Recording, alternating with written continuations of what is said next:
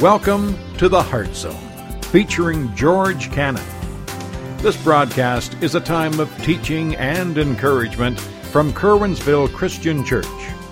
For more information, we invite you to visit us on the web at www.curwensvillechristian.org. And now for a message from the Heart Zone. Here's George Cannon. You know, folks, we're doing a series called Living Beneath the Surface. It's looking at really the, the whole of Philippians. And we're just in chapter one. We're still in chapter one. We're going to be moving into chapter two after this week. But we, what do you mean living beneath the surface, George? What, what are you talking about there? Well, here's what I find. I find for a lot of us, and that includes myself, we basically live on the surface. We don't really get too deep into the Christianity thing, and there's reasons for that, and I'll talk about the reasons for that in a minute. But we just kind of live on the surface, and, we, and it's kind of a touchy-feely place where we feel good about our minimal involvement in the things of God, and we just kind of live on the surface. But it's also a place of frustration. It's also a place where you can get easily bored with church or with God. And we're talk, we've been going through this letter to try to help you to see that you need to get beneath the surface of just surface Christianity and get deeper into your relationship with God. Get deeper into your relationship with God. And so today, we're going to talk about a different way of life. We're going to talk about, if you're going to go deeper, it's going to mean a different way of life. Now, here's the problem. As soon as I say that, I already know, because I've been there, you will already have something well up inside of you saying, uh-uh, I ain't doing that, because you've got in your mind what that means. You have in your mind a concept of what it means to quote, live for God. And so let me explain to you what that might be. You might be here thinking in your mind and in your heart that when George talks about living for God, that means I got to start walking around with a Bible. Okay? I got to start walking around with my Bible, start carrying it to work, break it out at break time. Have it with me all the time. At lunch, read my Bible, okay? You think in terms of, I gotta carry my Bible all the time. The other thing you might be thinking is, is that it means that you gotta start talking like a holy Joe. You know what I mean by a holy Joe? You've seen them at work. They're the real spiritual guys at work. They always talk about church and stuff. And then they turn around and curse at the most craziest stuff, but they're the holy Joes. And so you think you've got to act like that. No, that's not what I'm talking about. I'm not talking about that you have to change into somebody weird. That's what our fear is, is that that means I've got to start being weird. That's why we like living on the surface with our Christianity, because we've got this concept of going deeper means getting weird. That's not what I'm talking about. I'm not talking about that if you start living for God, that all of a sudden you have to change your job what do you mean? Well, he's going to want me to be a missionary to Africa or Asia. God does call people to do that. For most of you, he probably won't. That's not what I'm talking about. I'm going to show you here in a moment what I'm talking about. It's actually something so much more fulfilling for you because when you get beneath the surface, Christianity ceases to be boring. Christianity ceases to be, well, I don't know that I need it this week. No, it actually becomes meaningful. It becomes meaningful to your life. So let's take a look at it. But before we take a look at it, let's talk about why we're so hung up with living on the surface. And I refer to it as egocentric lifestyles. We're talking about changing the way you live a different way of life, let's talk about the way of life we have right now, and it's basically an egocentric lifestyle. Here's what I want you to see. First thing, Christianity is seen as one component of many in our lives. See, when you have an egocentric lifestyle, let me just stop for a moment. Ego, what is that? Well, that is a word that refers to me. When you have a me-centered lifestyle, you're going to see everything as components of what you can pick and choose to be a part of. Do you understand what I'm saying? You're going to pick and choose stuff. And so Christianity becomes one component. And for most people, this is what Christianity is. Sunday at 1045 until noon. That's Christianity. It might be a few seconds before every meal praying. But then you've got other parts of your life. You've got, if you're in school, your school component and who you are at school. Or your work component. Let's say you're not in school anymore. You work. You've got your work component. Then you've got your clan or your family because you know we're in an area where people do stuff with their families all the time. And you are who you are with your family. Then there's you in the neighborhood. You're either the real Friendly, happy person in the neighborhood, or you're the mean grouch that everybody won't go near in the neighborhood. You know what I'm saying? Don't let your cat go over there. They won't come back. See, you've got different components. Egocentric life, you've got who you are in all these different areas. I've just named a few. You probably have more areas of that. Who you are with your buddies, who you are by yourself. And Christianity is seen as just one component of many. Just one of many things. And we try to balance them all, and sometimes they interfere. Sometimes the other parts of our lives interfere with our Christian lives. And, and that's when you live on the surface. You understand? When you live on the surface, things start having greater priority in your life. You all of a sudden don't need him on that day because something else came up. Something else came up. So let me notice the second thing about egocentric lives. It escapes us that our faith must impact our entire life. It escapes us that our faith must impact our entire life. I call this the North American syndrome. What are you talking about, George? Well, here's the thing. I've been around the world and seen Christians around the world, met Christians from around the world. I have been to places and people have been with me, and I have been to places, and I hear this all the time. I hear this one statement. I've heard it now for 30 years as a believer. Why doesn't God do that here?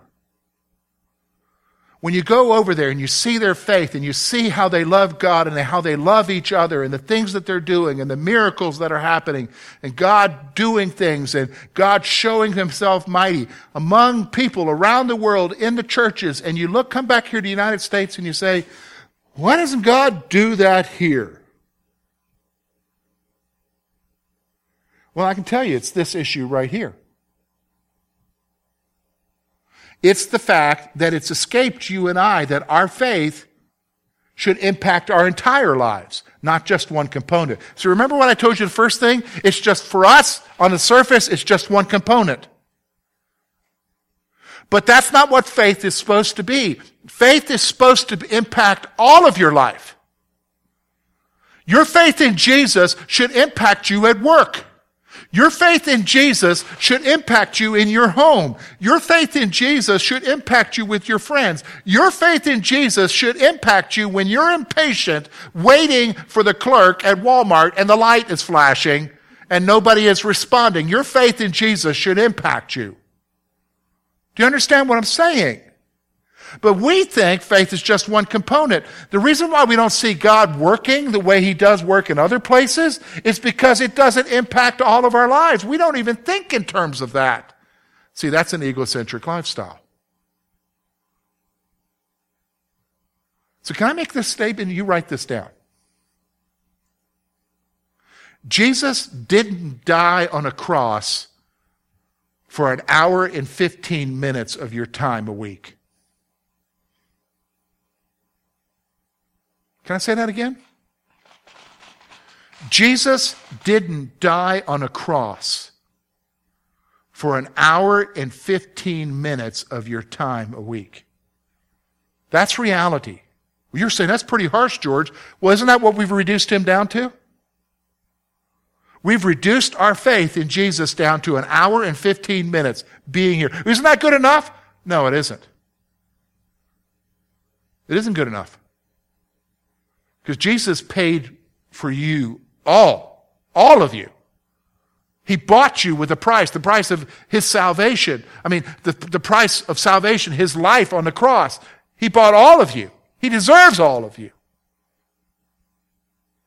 So we're going to look today and see what Paul talks about as he tells the Philippians about a different way of living, a different way of life. And we're going to see a radical call because what he's going to ask us is, can I be honest with you? Because we all live on the surface, is going to seem radical. But listen, it's not going to be go, go to Africa. And it's not going to be carry your big Bible. It's not going to be you become weird. It's actually going to be something that you'll see may actually bring fulfillment to your life. So notice with me. Let's look together. Verses 27 through 30. Here's what he says. Only let your conduct be worthy of the gospel of Christ, so that whether I come and see you or am absent, I may hear of your affairs, that you stand fast in one spirit, with one mind, striving together for the faith of the gospel, and not in any way terrified by your adversaries, which is to them a sign of perdition, but to you of salvation, and that from God. For to you it has been granted on behalf of Christ not only to believe in him, but also to suffer for his sake. Having the same conflict which you saw in me, and here, now here, is in me. Here's what we're going to do, folks. We're going to look at this radical call, first of all, in verses 27 and 28. And I'm going to tell you, it's radical because we don't think in terms of this, but this is what he's calling us to.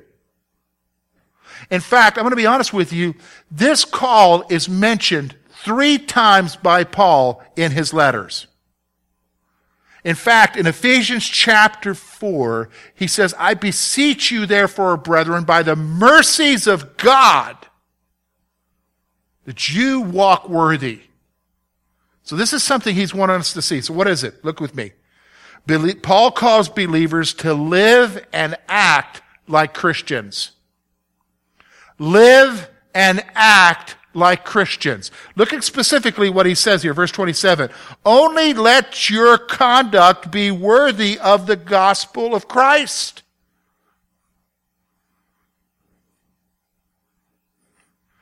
You need to live your life like somebody who got saved from their sin. That's what the gospel is, isn't it? The gospel is Jesus Christ dying on the cross for your sin so that you would have forgiveness, that you would be reconciled to God, that you would have a new relationship with Him. Now the thing is, is He's saying to you, you gotta live your life. That's what it's talking about here, walk. Walk is talking about the manner in which you live your life. You have to live your life in a manner that's worthy of the gospel. Now let me just stop for a moment. Immediately some of you are going to think, okay, all right, well, I can't go to Applebee's anymore. No. Don't go to Applebee's for the cholesterol, but that's not what I'm talking about. See, we used to in our churches tell you you can't go here, can't go there because of the issue of sin. That's not what he's talking about. He's not telling you to go live by a bunch of rules. He's talking about the reason why you're living your life is Jesus. And so you don't do things because you're trying to please Jesus. What I am trying to tell you to do is, is you need to live like who you are. What do you mean who I am? If you are a believer in Jesus Christ, you are a child of God. Start living like it. He died for you. He gave his life for you. Start living like it. You know what that means. You know what bothers him because he tells you. Do you understand what I'm saying? You know what he convicts you about. The Holy Spirit's right there convicting you about that. He knows the attitudes that you need to get rid of. You need to get rid of them. Start living like him. Do you understand what I'm saying? He calls us to live and act like Christians. He's not calling you to be weird. He's just telling you, live for the one who died for you. Period. That should cover every area of your life. Every area. Not just the hour and 15 minutes on Sunday, but how you are at work, how you are with your family, how you are with friends, how you are when nobody else is looking. Paul calls us to live and act like Christians. Now he's going to flesh that out. What does that mean to live and act like Christians? Well, I think it's interesting because the Bible just doesn't tell you something and expect you to figure it out on your own. It oftentimes will tell you, if you read a little bit further, what you need to do. So he tells us three things here that we need to do from these passages. Here's the first one. Look with me that you stand fast in one spirit. Now, what's he talking about? You. It's a plural you. It's not just singular. He's talking about them as a cr- group of Christians that they stand fast in one spirit. What's he saying here? Here's the second point. We are to stand together through the spirit. Now he's saying, if you're going to live like a Christian, that means you need to be a part of a, a group of Christians and together you stand fast. Now, what does that mean? Does that mean I got to stand on this position or that position? No, that's not what it's talking about. When it's talking about standing fast, it's like, how many of you, I love going to the beach, okay? I'm probably the only one in my family that loves going to the beach, but I love going to the beach, okay? And, and, and, and I, cause I remember as a kid going down to the Edisto Island in South Carolina, spending whole weeks at the beach camping. And I remember the waves would come and you would get out there and you would brace yourself because that big wave is coming and you would stand fast. And I would knock you for a loop. Especially if you're a skinny kid like I was back then, not now. I could probably stand against it now. But there it is. You're standing fast in the onslaught of what's coming. Here's what I'm saying. All right, let's stop for a moment. Listen to what I'm saying. How many of you had a perfect week this week? No problems, no difficulties, no struggles. Anybody here like that? Good, because the rest of us are normal and stuff happens. Right? Right? But sometimes stuff happens that you can't handle, right? Some, and a lot of times stuff happens that you can't handle. And sometimes it's not even that it's a big thing. Sometimes it's like one little thing after another. It's a culmination of a lot of stuff happening. And you don't know how much more you can take. He's telling them to stand fast together in the Spirit. What do you mean by that, Lord George?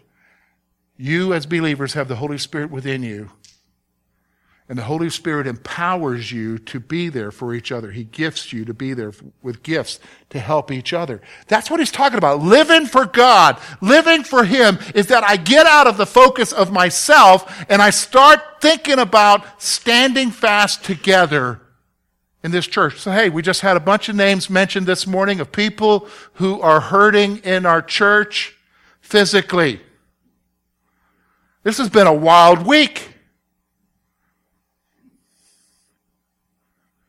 Are you praying? God lays it on your heart to send a card. Are you sending a card? Are you visiting? I don't know that I got the time for that, George. Well, if you're egocentric, you don't have the time. But if you're others, if you're thinking about living for God, you might have the time to be there for others.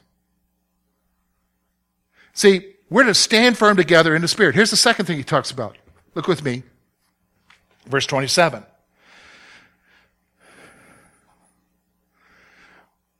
Actually, verse, yeah.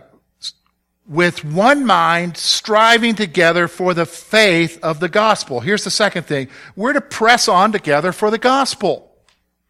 See, if you're going to live for God, can I be honest with you? What needs to be motivating you is not standing fast together in the Spirit, but also pressing on together for the gospel. What does that mean, George? Pressing on so that other people hear about Jesus. That's why we're here, folks. We are not here to have a holy huddle every Sunday morning. Curwensville Christian Church does not exist for you to just be a part of a group of people that you like.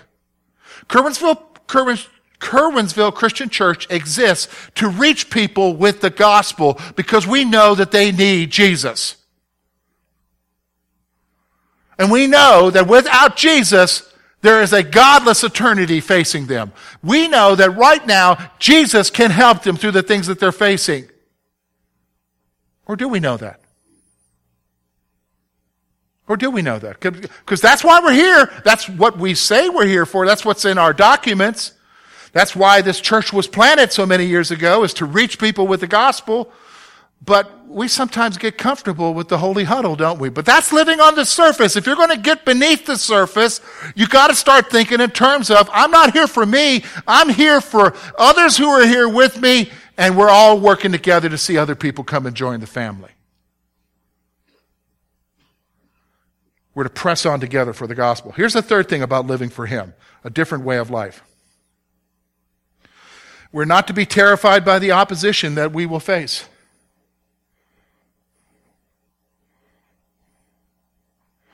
We are not to be terrified by the opposition that we will face. If you want to, circle that word will. Because you will face it. Not everybody's going to be happy with your Jesus. Not everybody's going to be happy with your faith. Not everybody's going to be happy about that you're living your life for God. And because of that, you're going to face some opposition. You need to understand that. But here's what he's saying. When you're living for God, you're not going to be terrified by it. What do you mean? I'm scared of that. No, you don't need to be. In fact, he spends verses 28, 29, and 30 telling us why we shouldn't be afraid. I want you to see what he says. Look with me now as we look at the issue of understanding our suffering. Here's what he says, verse 28. Those that oppose and persecute believers only ensure their destruction. That's the first point there.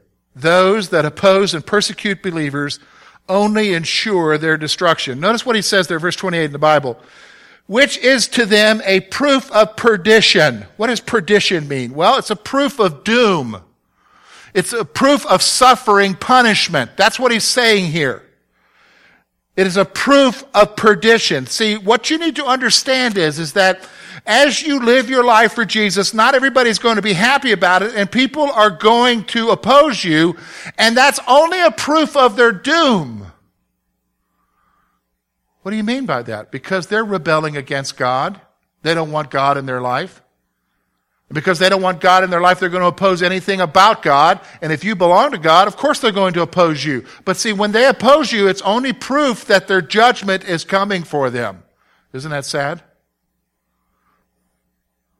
Isn't that sad? Here's the second thing he says about understanding our suffering. And here's what you need to grasp. This is the one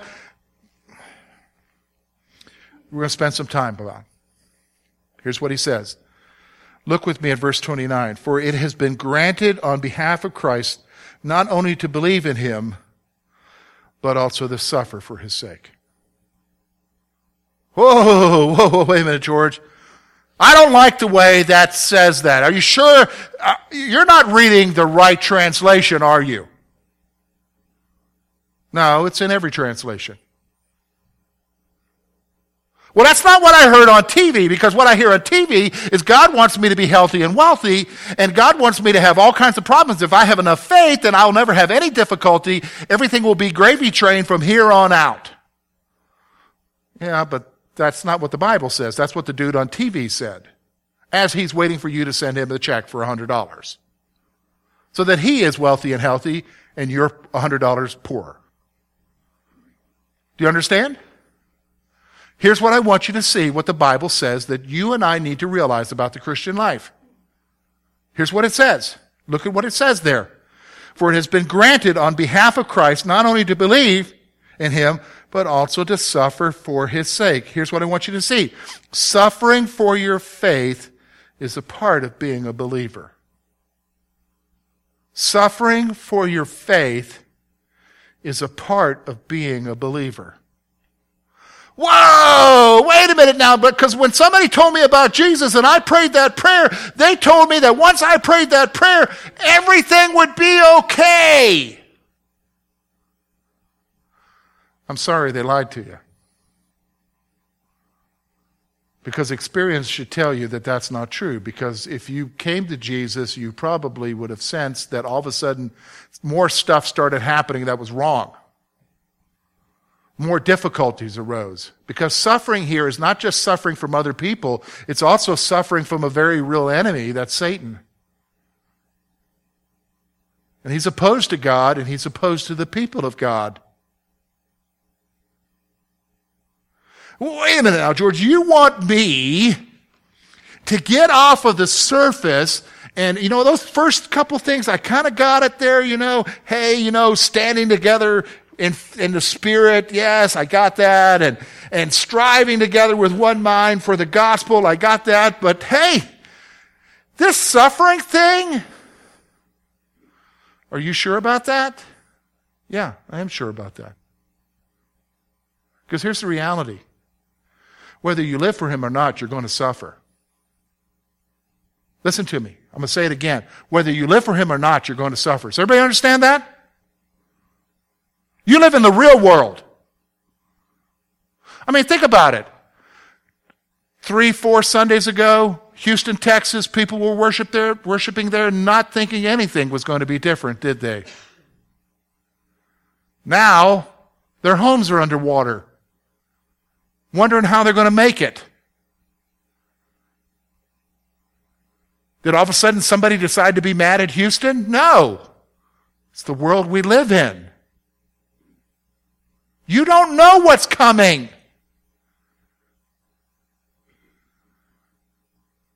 But you do know who you can live for. But see, if you're on the surface, I'll tell you, when the stuff happens, you get mad at God. But see, when you live deeper for God,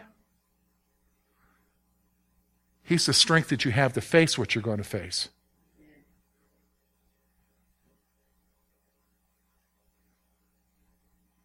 He didn't call you to a cushy life. Can I tell you when the cushy life comes? It's called heaven. It's heaven. It's a different way of life. So here's my question for you Are you tired of living on the surface? Hopefully you are. Go deeper. He will help you. Go deeper. Thank you for being with us this morning. And we trust that today's message has been both challenging and an encouragement to your heart. At Curwensville Christian Church, a warm welcome is always extended to you. We're located at 700 State Street, Curwensville, Pennsylvania. For more information about our ministry, please visit us on the web at www.curwensvillechristian.org. Now, on behalf of George Cannon and the entire church family, we hope that you will look to the Heavenly Father in all that you face this coming week.